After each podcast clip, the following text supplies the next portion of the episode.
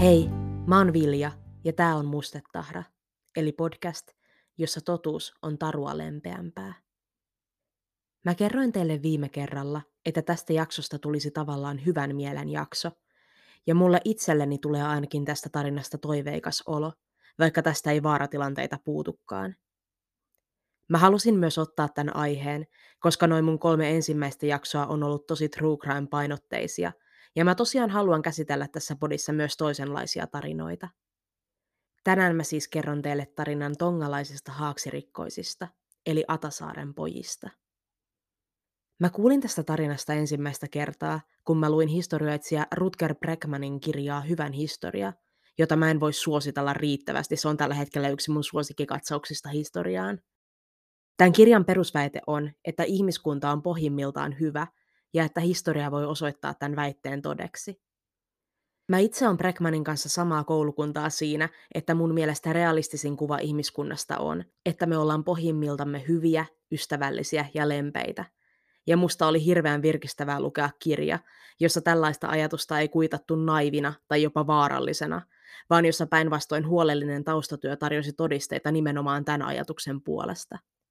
Yksi mun mielestä ton kirjan isoimmista ansioista on se, että Breckman saattoi tämän vuonna 1965 tapahtuneen selviytymistarinan valtavirran tietoon haastattelemalla asianomaisia ja hankkimalla käsinsä kuvamateriaalia yli 50 vuoden takaa. Se mahdollistaa sen, että mäkin voin tänään tehdä tästä jakson teille. Sisältövaroituksia mulla on tällä kertaa hyvin vähän.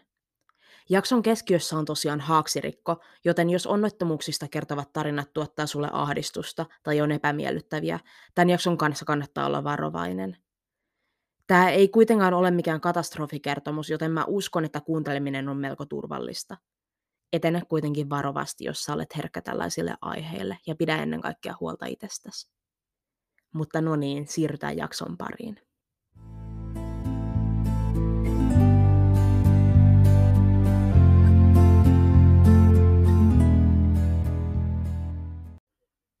Tongan kuningaskunta on saaristovaltio Oseaniassa, eli lähellä Australiaa. Tonga koostuu 176 saaresta, joista 40 on pysyvää asutusta. Maan viralliset kielet on tongan kieli ja englanti. Tongassa valitsee uskonnonvapaus, mutta uskonto on hyvin tärkeässä asemassa. Suurin osa väestöstä kuuluu johonkin kristilliseen kirkkoon tai mormonikirkkoon. Tonga on yksi ainoista monarkioista, joissa kuninkaallisilla on vielä nykyäänkin oikeaa poliittista valtaa. Vuonna 1965 Tongan saaristovaltiota hallitsi kuningas Tauf Ahau Tupou. Tongan pääkaupunki Nuku Alofa sijaitsee valtion pääsaarella Tongatapussa. Vuonna 1965 siellä sijaitsevaa brittiläistä katolista sisäoppilaitosta St. Andrewsia kävivät kuusi poikaa. Näiden poikien nimet olivat Sione Fataua, Fatai Stephen Latu, Kolo Fekitoa, Tevita David Siolaa, Luke Veikoso ja Mano Totau. He olivat seikkailullisia poikia, joita ei olisi voinut vähempää kiinnostaa koulun ankarat säännöt, tylsät kokeet ja pahalta maistuva ruoka. Pojat olivat nuoria, nuorin heistä oli 13 ja vanhin 16, mutta he kaipasivat seikkailuja ja haaveilivat siitä, että karkaisivat yhdessä merille. He puhuivat koulussakin tästä unelmastaan, mutta kukaan heidän koulutovereistaan ei silloin ajatellut, että asia etenisi haaveilua ja vitsailua pidemmälle. Eräänä päivänä pojat päättivät kuitenkin tehdä haaveestaan totta. Joukon nuorimmainen 13-vuotias David oli ainoa, joka osasi ohjata venettä, mutta se ei hillinnyt suuria suunnitelmia. Oli edes kalastaja, josta nämä kuusi poikaa eivät erityisemmin pitäneet. Kalastajan nimi oli Taniela Uhila, ja ilmeisesti hän ei juuri perustanut lapsista. Pojat pitivät häntä keljuna tyyppinä, eivätkä he siksi ilmeisesti nähneet mitään kovin väärää siinä, kun he eräänä päivänä päättivät lainata Daniela Uhilan venettä kysymättä lupaa. Tämä kohta saa mut niin pudistelemaan päätäni aika vahvassa hellyyden tunnossa, koska Tämä on niin jotain, mitä mä voin nähdä kuuden kolttosiin taipuvaisen teinipojan tekevän. Että me ei nyt tykätä tästä herrasta ja se on ollut meille ikävä, joten lainataan sen venettä ihan vähän. Mikä voisi mennä vikaan? No, Pojat pakkasivat Taniela Uhilan veneeseen kaksi kassillista banaaneja, pari kookospähkinää ja kaasukeittimen, mutta siinä heidän varustelunsa matkaa varten sitten olikin. Tästä vaatimattomasta pakkaamisestaan huolimatta he halusivat purjehtia Fidjille asti tai jopa Uuteen Seelantiin. Näin by the way, Fiji sijaitsi tuhannen ja Uusi-Seelanti kahden ja puolen tuhannen kilometrin päässä. Alkumatka sujui rauhallisesti ja ilma oli hyvä. Niin hyvä, että pojat ajattelivat voivansa panna maata. Kuitenkin kun he heräsivät, he huomasivat pimeyden laskeutuneen ja että he olivat keskellä myrskyä. Kalastusvene ei ollut kovin jämäkkää tekoa, ja myrsky mursi heiltä sekä purjeen että peräsimen.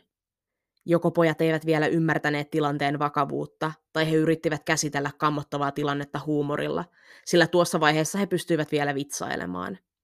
Ilmeisesti 16-ikäinen Sione naurahti, että venehän oli aivan kuin sen omistaja Taniela Uhilakin, vanha ja oikukas. Ilman purjettaja peräsintä nämä kuusi poikaa ajelehti kahdeksan päivää tuuliajolla. Heidän pakkaamansa eväät olivat joko tulleet syödyiksi tai huuhtoutuneet mereen. Koukospähkinöistä oli kuoret jäljellä, ja niihin pojat keräsivät sadevettä juodakseen. Vettä piti säästellä, joten he jakoivat sen tasan. Kaikki pojat saivat kaksi kulausta vettä päivässä. Meriveden keittämistäkin yritettiin, mutta heidän mukanaan tuomansa kaasukeitin kaatui ja poltti Sionen jalkaan ison palovamman. Lopulta he erottivat maata. He eivät vielä tuolloin tienneet, minkä saaren näkivät, mutta kyseessä oli 160 kilometrin päässä Tongatapusta sijaitseva Atansaari. Saaren maasto oli karu ja jyrkän kallioinen. Saarella oli ollut noin 350 hengen asuttama kylä vuoteen 1863 asti, mutta kun perulaiset orjakauppiaat huijasivat puolet saaren väestöstä laivaan ja veivät pois kotisaareltaan, Tongan kuningas päätti evakuoida saaren jäljellä olevat asukkaat toiselle saarelle. Siitä lähtien Ata oli ollut asumaton ja on sitä vielä tänäkin päivänä. Pojat rantautuivat Atalle. Rannan kivet tuhosivat sen, mitä heidän veneestään oli jäljellä, mutta rantaan pääsy oli sen arvoista. Selvittyen saarelle pojat näkivät, ettei heillä ollut juuri mahdollisuuksia. Pelastusta ei kuulunut, eikä veneitä tai laivoja näkynyt missään, vaikka he kuinka tähystivät. Mikäli he tahtoisivat selviytyä, heidän pitäisi yrittää kotiutua saarelle edes jotenkin. Stephen tiesi, miten tehdä tuli ilman tulitikkuja, ja pojat keräsivät sitä varten kuivia keppejä. Tuntien yrityksen ja lukuisten epäonnistumisten jälkeen tuli syttyi. Pojat valmistivat majan palmuista ja pensaista – Tämän jälkeen he saivat siirrettyä tulen sisään, jossa se oli turvassa tuulelta ja muuten niin toivotulta sateelta. Kahdeksan päivän nälän jälkeen he saivat koottua itselleen saarelta melkoisen juhlaaterian. Vihreitä banaaneja, villipapuja, kalaa sekä kilpikonnan ja merilintujen lihaa. Vettä he saivat sateen mukana sekä Sionen isän opettamalla vanhalla konstilla – kaivautumalla syvälle puiden runkoihin ja keräämällä sieltä vettä pisara pisaralta. Heidän onnekseen he onnistuivat jonkin aikaa saarella oleskeltuaan löytämään Atalle jääneitä köykäisiä veitsiä 1800-luvulta, ajalta, jolloin saarella oli vielä ollut asutusta.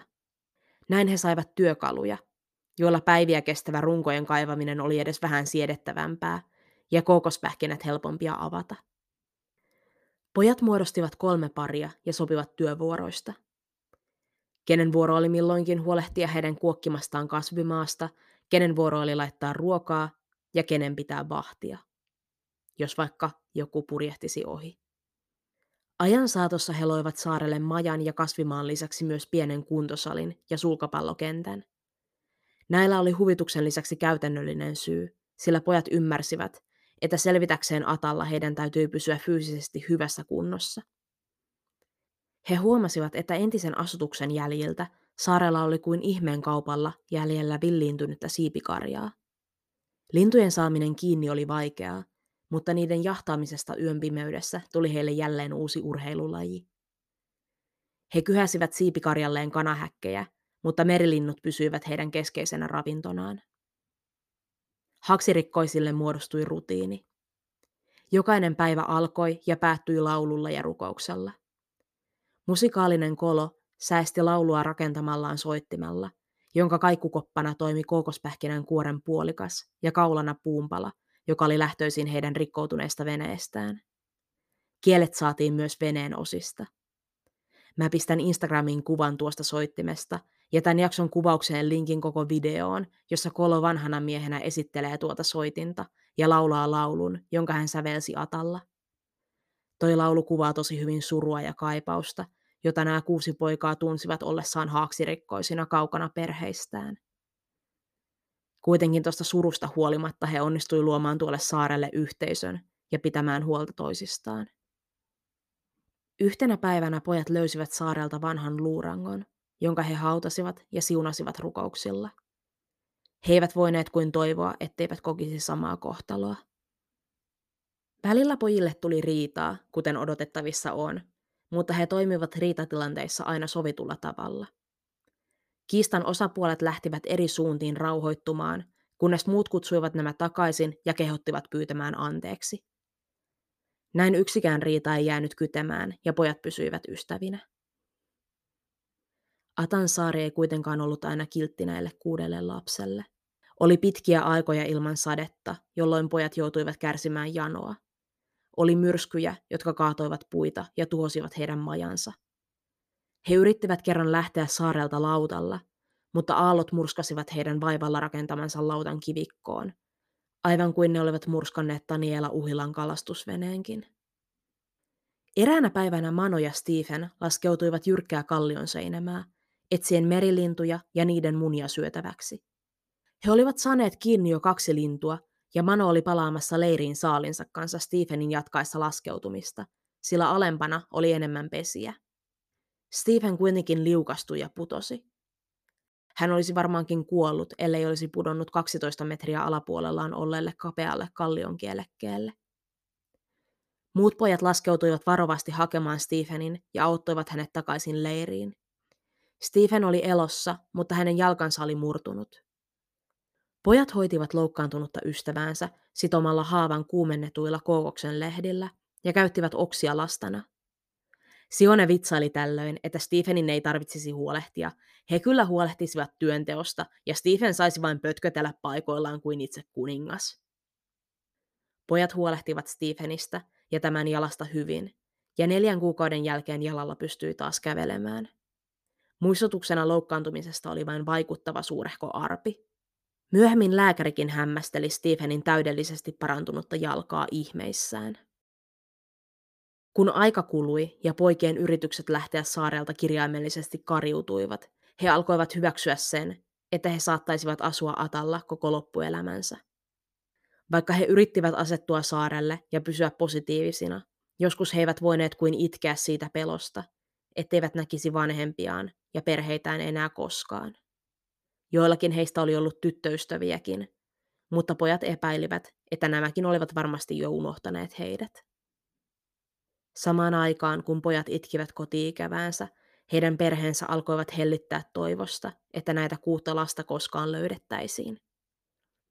Kotipuolessa suunniteltiin ja pidettiin hautajaisia kuudelle pojalle, jotka olivat seikkailua etsiessään kohdanneet armottoman myrskyn ja hukkuneet.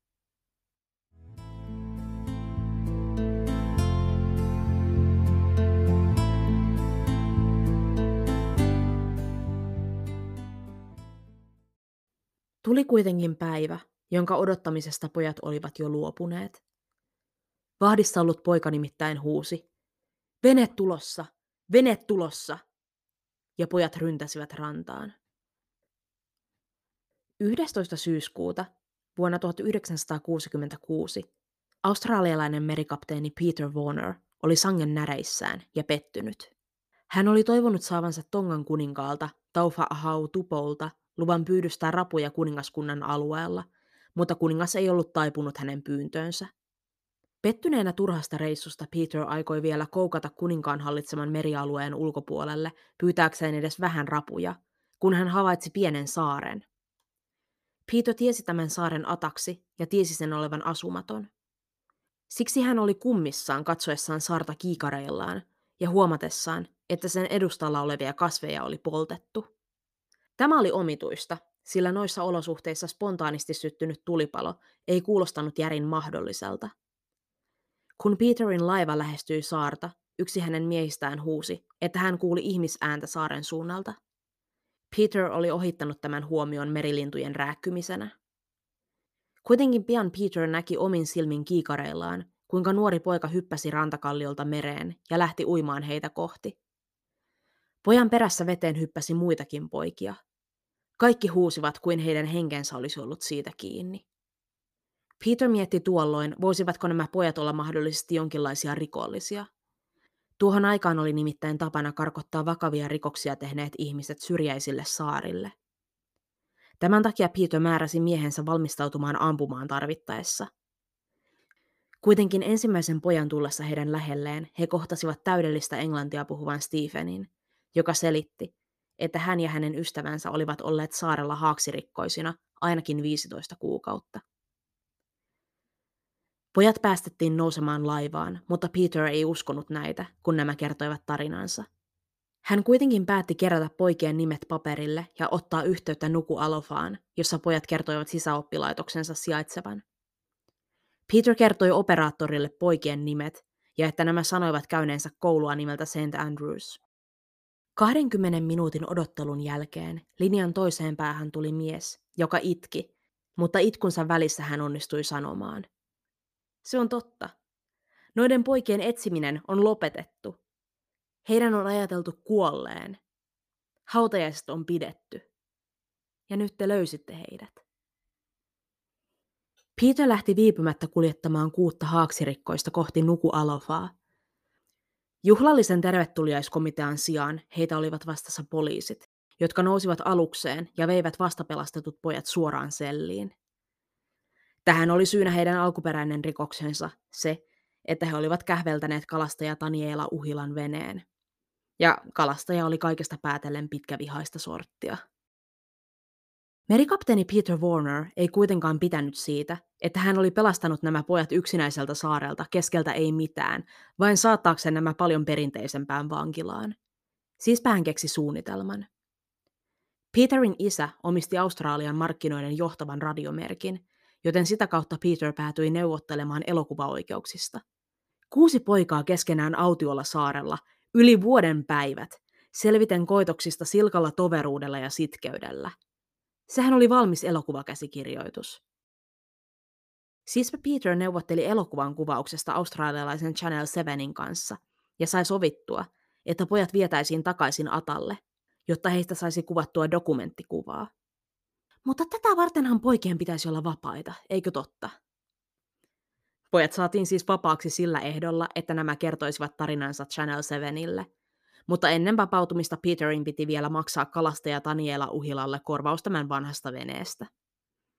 Poikien päästyä vapauteen he aivan ensimmäisenä riensivät näkemään perheitään, jotka itkivät ilosta kadonneiden lasten palatessa. Channel 7in kuvausryhmä oli jo tuolloin paikalla ikuistamassa jälleen näkemisen, joka on todella pysäyttävää katseltavaa ihan ulkopuolisenkin silmin. Mä voin vain kuvitella, miltä noista nuorista pojista tai heidän perheistään tuntui tuolla hetkellä.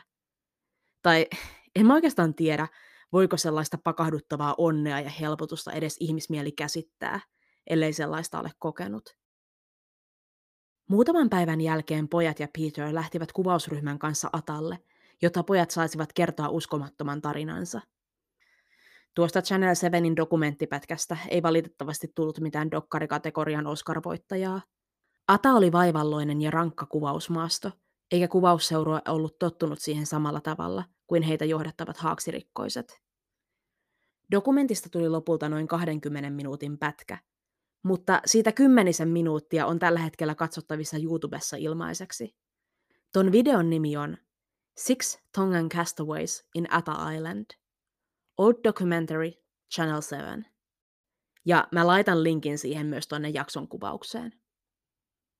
Vaikka tuo dokumentti ei menestynyt ja Atasaaren poikien tarina ei jäänyt historiaan tavalla, jolla sen olisi kuulunut jäädä, tongalaisille poikien selviytyminen oli suuri kansallinen ilon aihe. Kun yhdet poikien paluun kunniaksi pidetyt juhlat päättyivät, alettiin valmistella toisia. Myös Peteria kunnioitettiin poikien pelastajana suuresti, ja kävikin niin, että kuningas Taufa Ahau Tupou kutsui hänet luokseen vierailulle ja kysyi, voisiko kapteenin hyväksi tehdä jotain. Peterilla oli vastaus valmiina. Lopulta hän sai kuin saikin luvan pyytää rapuja kuningaskunnan alueella ja perustaa alueelle yrityksen. Sione, Stephen, Kolo, David, Luke ja Mano saivat Peterilta kiinnostavan työtarjouksen. Tällä kertaa heillä oli mahdollisuus lähteä merille ja seikkailemaan hieman jykevämmillä pursilla. Pojat liittyivät mielellään Peterin kalastusaluksen miehistöön. Alus ristittiin hyvin sopivasti. Sen nimeksi tuli Ata.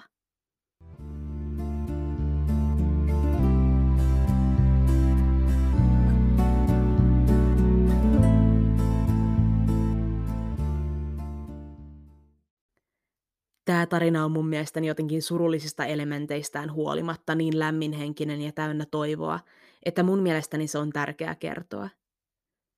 Aina välillä mun teki tätäkin jaksoa äänittäessä mieli pysähtyä ja huokaista vanhaa kunnon Väinölinnaa lainaten, että aika velikultia. Mä toivon, että jonakin päivänä Atasaaren poikien tarinan pohjalta tehdään esimerkiksi elokuvasovitus, jotta näiden poikien yhteinen kokemus saisi vihdoin ansaitsemansa paikan historian kirjoissa. Se, miksi tämä tarina on osa tota Breckmanin kirjaa Hyvän historia, liittyy osittain siihen, että tätä tarinaa on tituleerattu tosielämän kärpästen herraksi. Nimitys johtuu siitä, että tässä tosielämän tapahtumassa on hyvin samanlainen alkuasetelma kuin William Goldingin romaanissa Kärpästen herra. Joukko koulupoikia joutuu keskenään autiolle saarelle ja heidän täytyy pärjätä siellä keskenään. Nyt tulee pikkusen spoilereita 67 vuotta sitten julkaistusta kirjasta, mutta Kärpästen herrassa asiat ei mene ihan yhtä hyvin.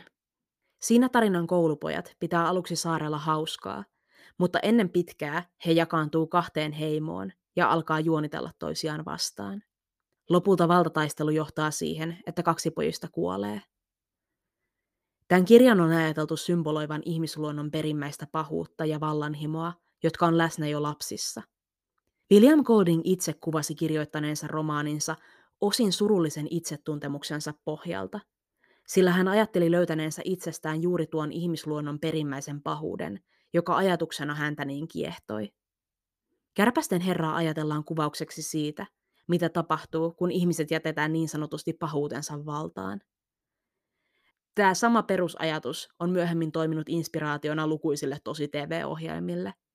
Selviytyjät-sarja on oikeastaan saanut osan inspiraatiostaan suoraan Kärpästen herrasta – ja kaikkihan me tiedetään, ettei tosi TV ole todellista. Se opitaan jo alakoulussa. Me tiedetään, että oikeasti hyvin keskenään toimeen tulevat kilpailijat sopii keskenään lavastettuja vihanpitoja saadakseen enemmän ruutuaikaa. Ja me tiedetään, että kuvausryhmät usein usuttaa kilpailijoita toistensa kimppuun tai puhumaan toisistaan pahaa. Me tiedetään nämä kaikki asiat. Me tiedetään, ettei se ole totta. Mutta silti tämä käsitys siitä, että ihmiset, jopa lapset, alkaisi tällaisessa tilanteessa luontaisesti iskemään kiinni toistensa kurkkuun – on kiinni jotenkin tosi tiukassa. Tämän takia hyvän historian kirjoittaja Rutger Bregman lähti selvittämään, että onko oikeasti koskaan tapahtunut mitään, mitä voisi verrata kärpästen herraan. Ja sitä kautta hän löysi tämän tositarinan kuudesta ystävyksestä. Tarinan siitä, että kaverista pidetään huolta, kävi miten kävi, ja riidat sovitaan rauhoittumalla ja pyytämällä anteeksi.